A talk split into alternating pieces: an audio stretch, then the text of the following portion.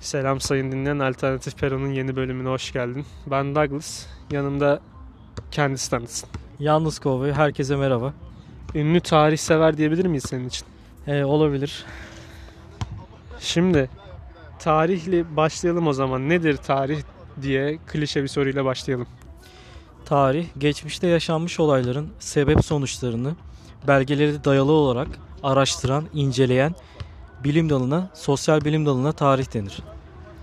Şimdi tarihi yapanlar değil de yazanlar yön verir diye bir şey var ya hani.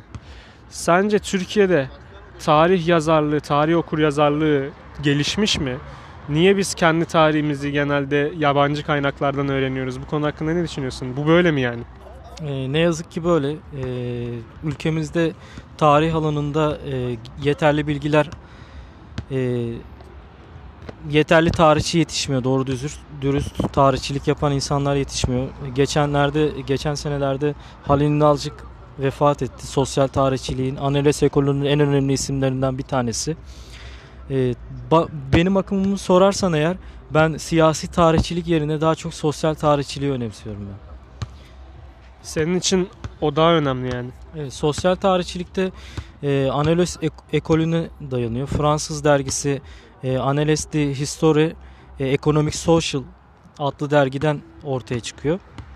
O ekolü biraz değinelim o zaman. E, o ekol e, daha çok geleneksel tarihçilik yerine sorun odaklı tarihçiliği önemsiyor.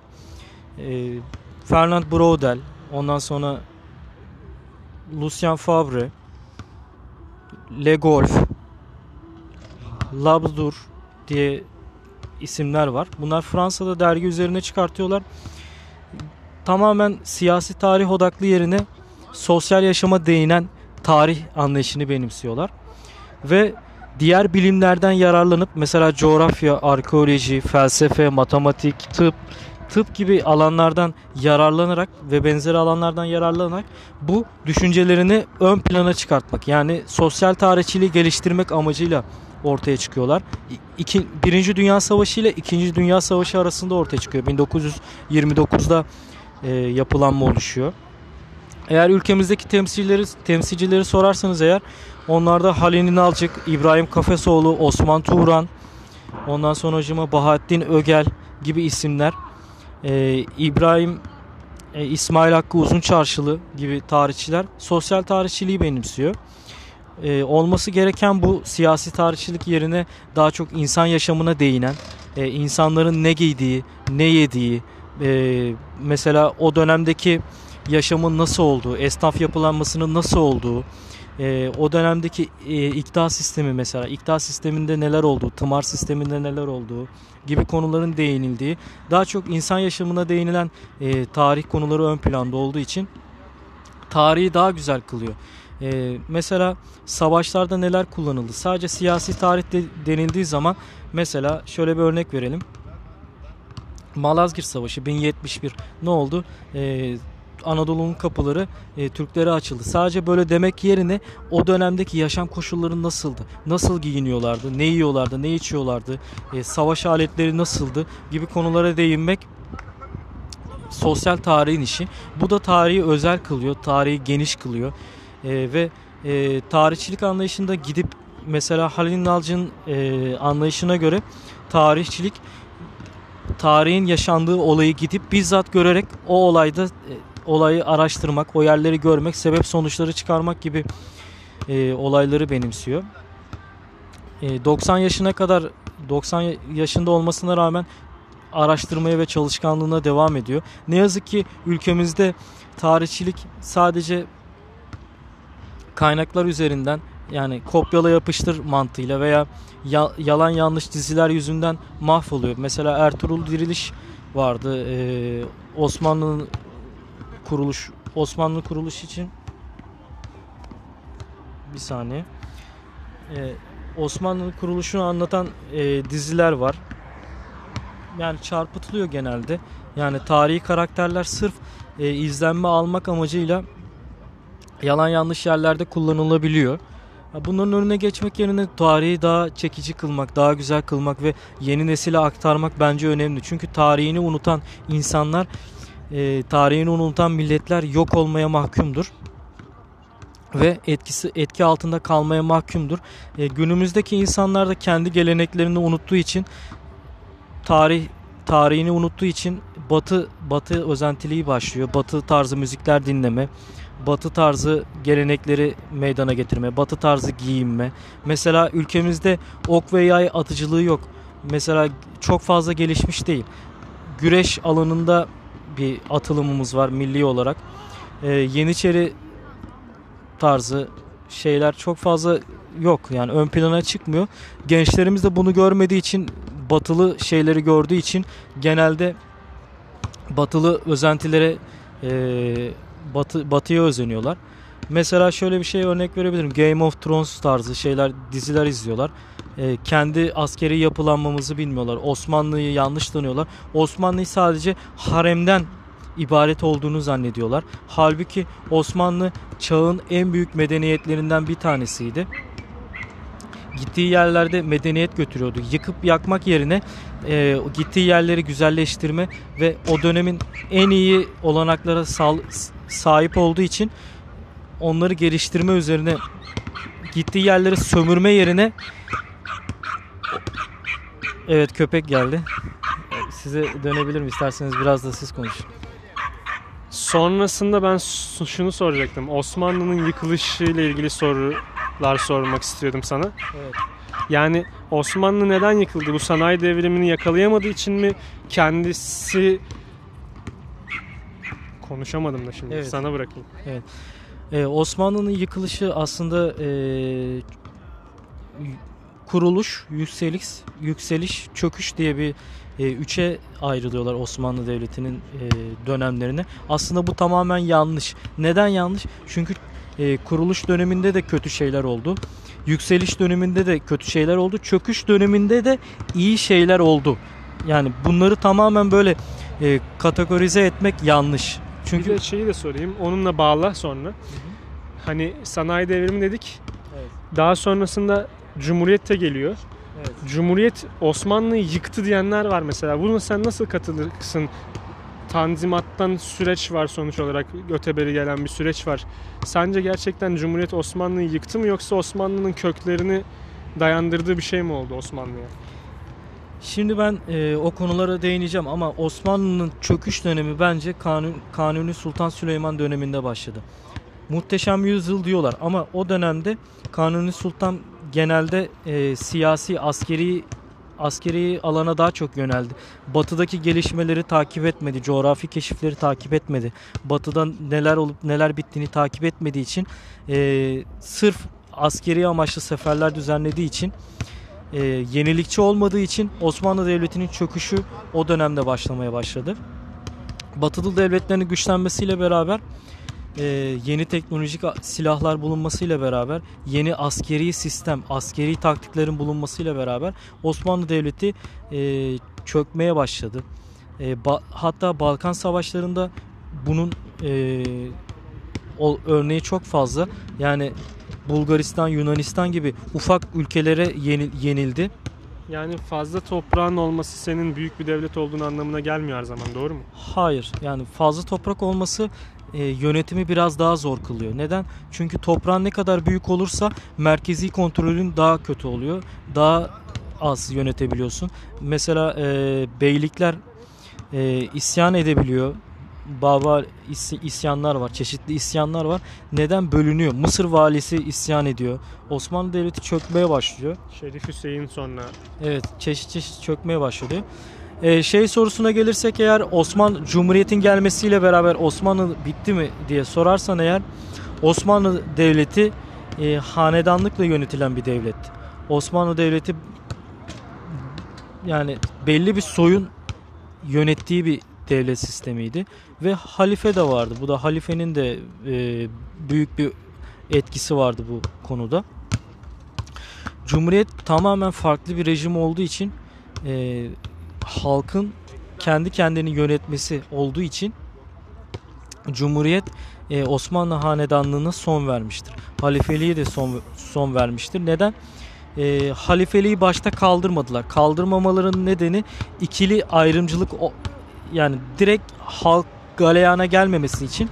Neden galeyana gelmemesi için? Çünkü geçiş süreci biraz sancılı olur. Sancılı olduğu için de bir anda kaldırırsan karşıt görüşler e, isyan edebilir ve bu e, yeni kurulmuş bir devlet için çok kötü bir e, sonuçlar doğ, doğurabildi doğurabilir.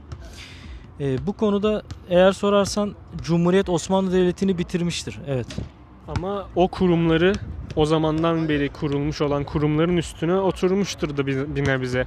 Sonuçta bugün baktığın zaman birçok kurumun Cumhuriyet'in öncesinde kurulduğunu görüyoruz yani. Evet. Öncesinde e, yapılanma oldu. Kurtuluş Savaşı Kurtuluş Kapitülasyonları biz ödedik. Evet, kapitülasyonları ödedik.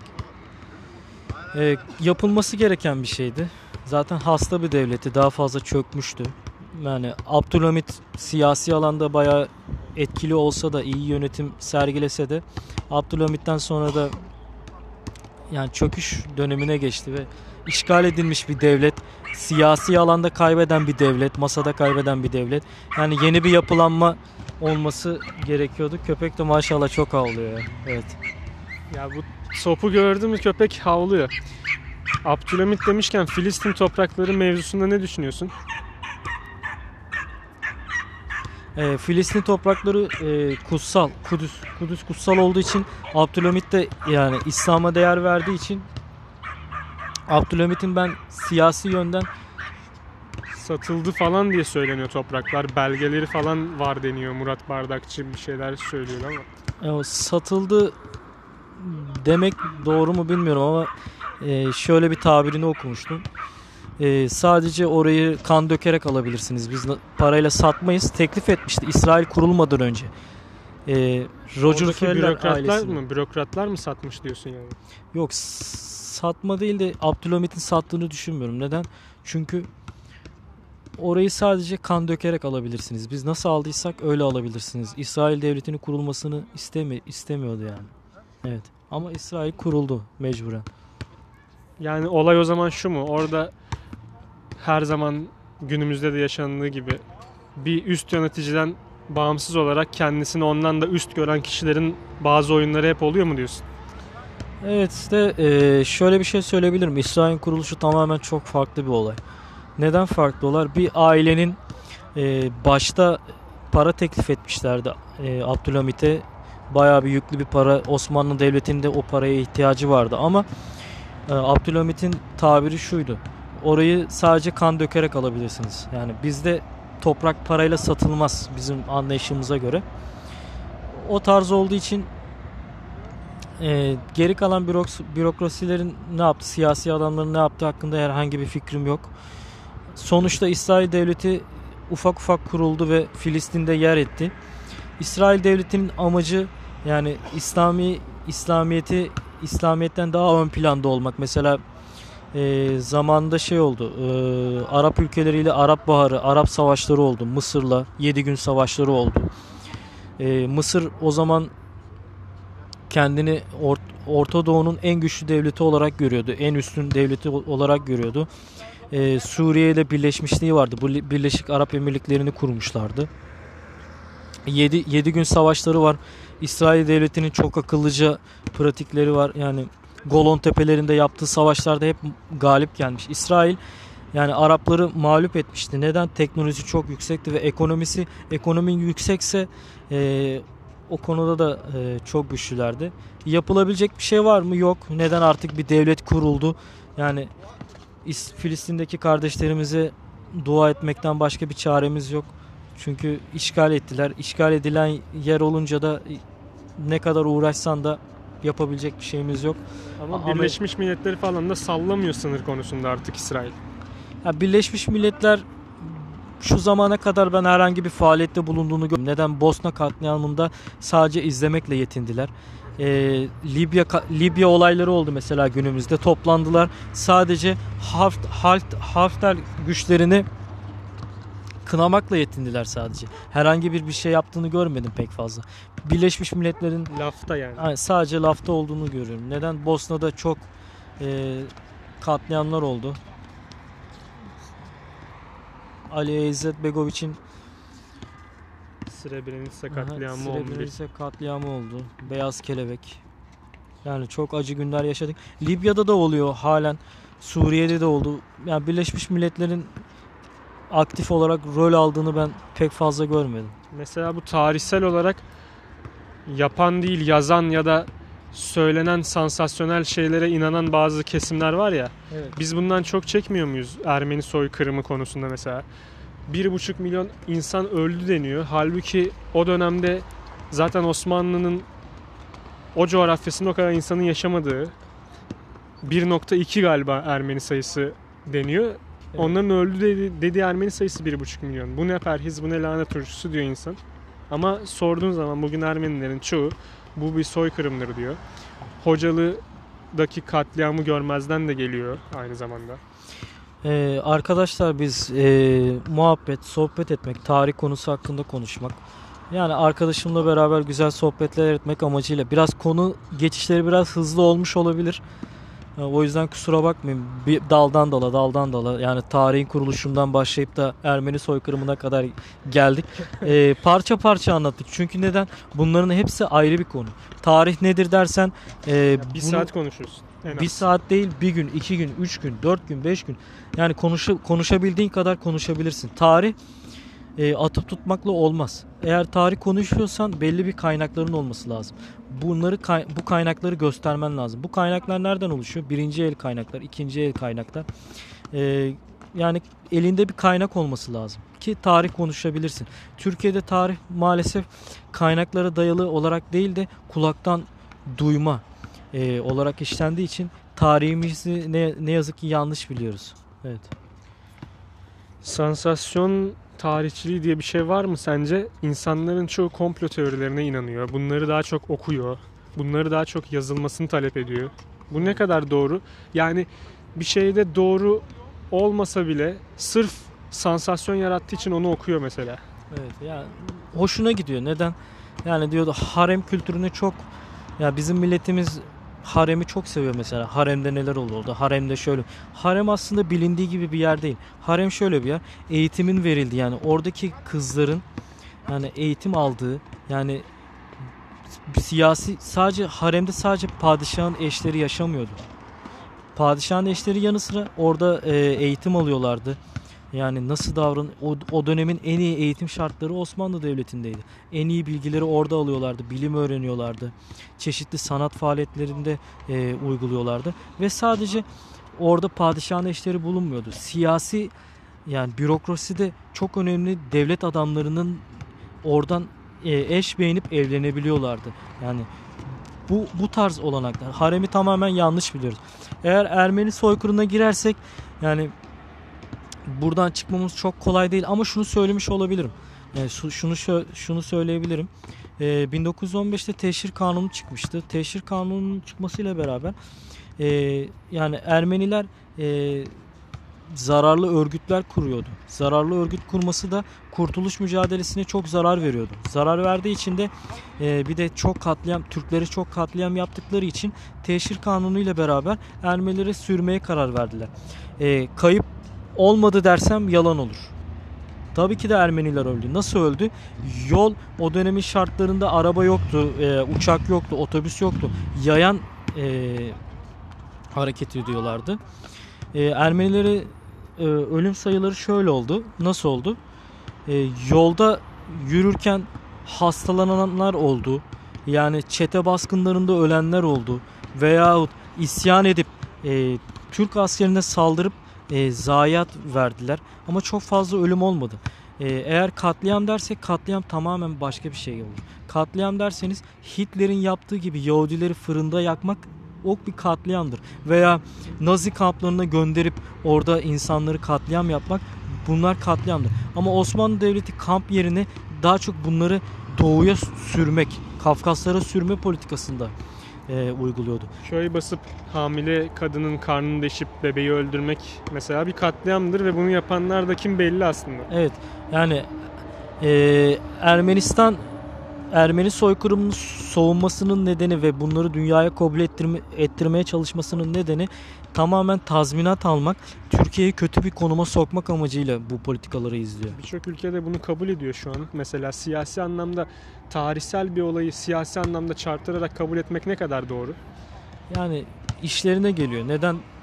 E, güçlü bir devlet yani tam Asya ile Avrupa arasında geçiş noktasında olduğumuz için stratejik olarak önemli bir noktada bulunduğumuz için e, Türkiye'yi o, o bölgede güçlü bir devlet istemiyorlar. Daha çok dağılmış yani mesela Orta Doğu'da çok fena dağıttılar. Petrolleri ele geçirdiler. Geçiş noktasında güçlü bir devlet yerine daha çok kontrolü eline alabilecek alabilecek bir devlet istiyor büyük devletler. O yüzden bu tarz politikalara yöneliyorlar. Ermeni soykırı soykırımı olmadı. Eğer soykırım olsaydı Ermenistan diye bir devlet olmazdı zaten. Osmanlı'daki kadın faktörüne biraz daha değinmek isterim eğer sen de istiyorsan. Çünkü hani hep haremden konuştuk. Osmanlı deyince insanların çoğunun aklına harem gelir. İşte bu yüzden de zaten Osmanlı'nın bittiğini söyleyenler de var. Yok işte efendim ya Hürrem Sultan falan yani o yönetiyordu ülkeyi diyorlar mesela. Ya bunlar tamamen yanlış bir politika. Şöyle başlayayım. Ben eğer kadın dediysen Türklerde kadın faktörü olarak anlatsam olur mu? Tabii. Bir de şuradan da neye bağlı mesela bir şeye bağlama onu unuttum. Mesela Türklerde kadın çok önemliydi. Neden önemliydi? Ta Orta Asya'dan beri Tomris Hatun var mesela. Hükümdar, İskitlerin hükümdarı. Bu İlk- hanım ilk kadın. hanım kelimesi sen gerçekten anlatılan bir hikaye var. O o şekilde mi gelmiş? Evet hanım yani hanın hanım bile yöneticisi. Türklerde hanım çok önemliydi. Neden önemliydi? Göçebe topluluk olduğu için yani kadın faktörü çok önemli. Neden? Yemek yapan, aş yapan, yer, e, obada askerler gittikten sonra gerekirse o obayı savunabilecek tarzda olan. Yani onlar da ok, ok atıp silah kullanıp ata biniyorlardı. Neden? Çünkü göçebe bir toplum. Her an bir baskın yiyebilirler. Baskın yememeleri için e, az da olsa ufak da olsa bu savaş tekniklerini biliyorlardı. Savaşıyorlardı hatta erkeklerle beraber obayı savunuyorlardı. Yani Biz Türk bunun faktörü örneklerini Kurtuluş Savaşı'nda da gördük zaten. Evet, e, mermi dolduruyorlardı, mermi yapıyorlardı. Çok Nene Hatun var. Çok örnekleri var yani. Türklerde kadın faktörü çok önemli. Ha ne oldu? Günümüzde biraz e, 1990'larda, 70'lerde, 80'lerde biraz yozlaştık. E, neden yozlaştık? Yani bizi kadın kadınlara karşı şiddet falan arttı. Çok katliamlar oldu. Tabu. Neden olduğunu sorarsan eğer bu biraz İslami kültürden kaynaklanıyor. İslami kültürden neden kaynaklanıyor? Araplar kadınları e, belli bir yüzyıla kadar insan olarak görmüyorlardı. Kız çocuklarını canlı canlı cahiliye döneminde canlı canlı gömüyorlardı. Yani kadınlar siyasi rolde pek e, rol alamıyorlardı. Biz de İslamiyetle beraber biraz yozlaştık. Yozlaşınca da kadınlar biraz ikinci plana düştü. Türklerin özünde kadınlar her zaman ön plandadır. Bu tarihin e, magazinleşmesi hakkında ne düşünüyorsun? Birçok şeyi zaten magazinleştiriyoruz biz. Siyaseti de magazinleştiriyoruz. İşte sosyal yaşantıda zaten magazinleşmiş durumdayız. Ama tarihi de magazinleştirmedik mi sence? tarihi magazinleştirdik. Ee, asparagas haberler çıktı. Sansasyonel haberler çıktı. Yani hep yontma işine geldiği gibi anlıyoruz biz. İşimize geldiği gibi. Yani sırf fazla okunabilmek için ya da fazla izlenebilmek için bazı şeyleri yanlış anlatmayı tercih edenlere ne diyorsun? Onun yanlış olduğunu bildiği halde. Evet yanlış. Çok yanlış şeyler var. Yani mesela dizi. Yani tamam dizi tarihi sevdirebilir. Ama bazı şeyleri mesela kaynaklardan öğrenmek yerine ve önemli tarihçileri dinlemek yerine mesela ben Feridun Emece'ni çok beğeniyorum yani. Bu adam güzel güzel kitapları da çok güzel. Yani bu tarz adamlar İlber Ortaylı gibi e, adamları Murat Bardakçı gazeteci tarihçi bazı şeyleri m, çelişebiliriz, tartışabiliriz. Ama bu adamlar tarihi bilen adamlar. Dizilerden eğer tarihi öğrenirsek çarpıtma oluyor. Mesela, mesela ben ata binip şehrin ortasında koşturan adamları gördüm. Ne bileyim kılıç alıp televizyon karşısına geçirip ura hara diye biz seviyoruz. Aksiyonu seviyoruz milletçe. Tarihi kitaplardan öğrenmek yerine dizilerden öğreniyoruz. Veya kulaktan dolma bilgilerle öğreniyoruz yani. Celal Şengör hakkında ne düşünüyorsun? Celal Şengör e, İlber Ortaylı pek eziyordu onu aslında. Yani konuşmaları falan Herkes her şeyi bilmesin mi? Biraz egolu olmamak lazım. Anlatabildim mi? Ben şunu biliyorum, ben bunu biliyorum demek yanlış. Neden yanlış? Daha çok ben şunu biliyorum dersen senin için ben her şeyi biliyorum dersen senin için bitmiştir. Tarihi bilemezsin abi. Her şey değişebilir. Mesela Göbekli Tepe çıktı. Göbekli Tepe çıkınca ne oldu? Dünyada en eski yerleşim olarak ortaya çıktı. Anlatabildim? Mesela Göktürk yazıtları vardı. Göktürk yazıtları en eski yazıtlar olarak kabul ediliyor. Neden en eski yazıtlar olarak kabul ediliyor biliyor musun? Çünkü çözümlenen, çözümlenen yazıt olduğu için. Aslında ondan daha da eski yazıtlar var. İskitlerde bal bal mezar taşı heykelleri var. O mezar taşlarında da yazıt. O da yazıt. O hatta Göktürk yazıtlarından daha da eski. Ama neden kabul edilmiyor? Çünkü çözümlenemediği için kabul edilmiyor. En son Erzurum'da 2500 yıllık bir heykel bulundu. Taş Baba heykeli bulundu. Bu birçok Türk yöresinde bulunan bir heykelin benzeri. Mesela 2500 yıl önce Erzurum'da varmış yani. Evet. Tarih yeni bir bilgi ortaya çıktığı zaman, yeni bir kanıt ortaya çıktığı zaman değişebilen bir bilim dalıdır. Bildiğim bir bilgiyi yenisiyle mesela kral yolunu Lidyalıların olarak biliyorduk biz bu zamana kadar. Ama kral yolunu şimdi Frigyalıların diyorlar. Frigyalı ders kitaplarında da Frigya olarak geçti. Nasıl geçti bu? Değişebilen bir bilgidir tarih. Eğer kanıtları kanıtlayabilirsen, e, belgelerin ortaya çıktığı zaman o bilgi değişebilir. Bildiğin gibi olmayabilir. O yüzden tarih belgelere dayalıdır. Değiş, değişebilir. Sebep sonuçları vardır.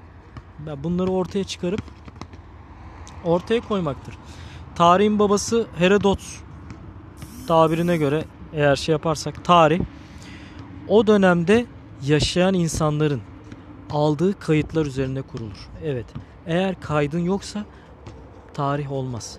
Her şeyin başlangıcı belgedir, kayıttır. İşte bizde o eksik deniyor. Osmanlı döneminde yazı yazan yani tarihi belgeleyen, gün gün kayıt tutan çok az kişi vardı deniyor. Hatta Türkiye'de de az deniyor. Bu doğru mu sence?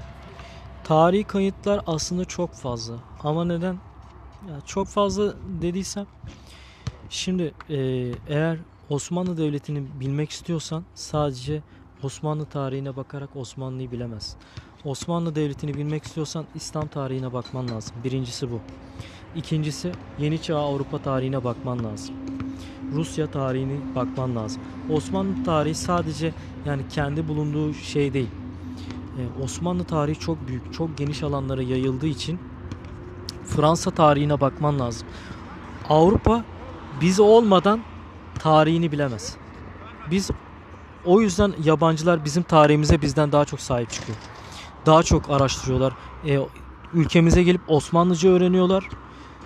Bizden daha iyi Türkçe konuşuyorlar. Araştırıyorlar, öğreniyorlar. Ama biz ne yazık ki yani geri planda kalıyoruz. Çalışmak yerine daha çok hazır bilgiye konma, kulaktan dolma bilgilere konarak öğreniyoruz tarihi. Biz de sanayi devrimini kısa sürede yakalasaydık teknolojik olarak ve üretimsel anlamda iyi işler yapsaydık sence şu an neredeydik? Ya da yani böyle bir varsayımda bulunmak doğru mu ya da?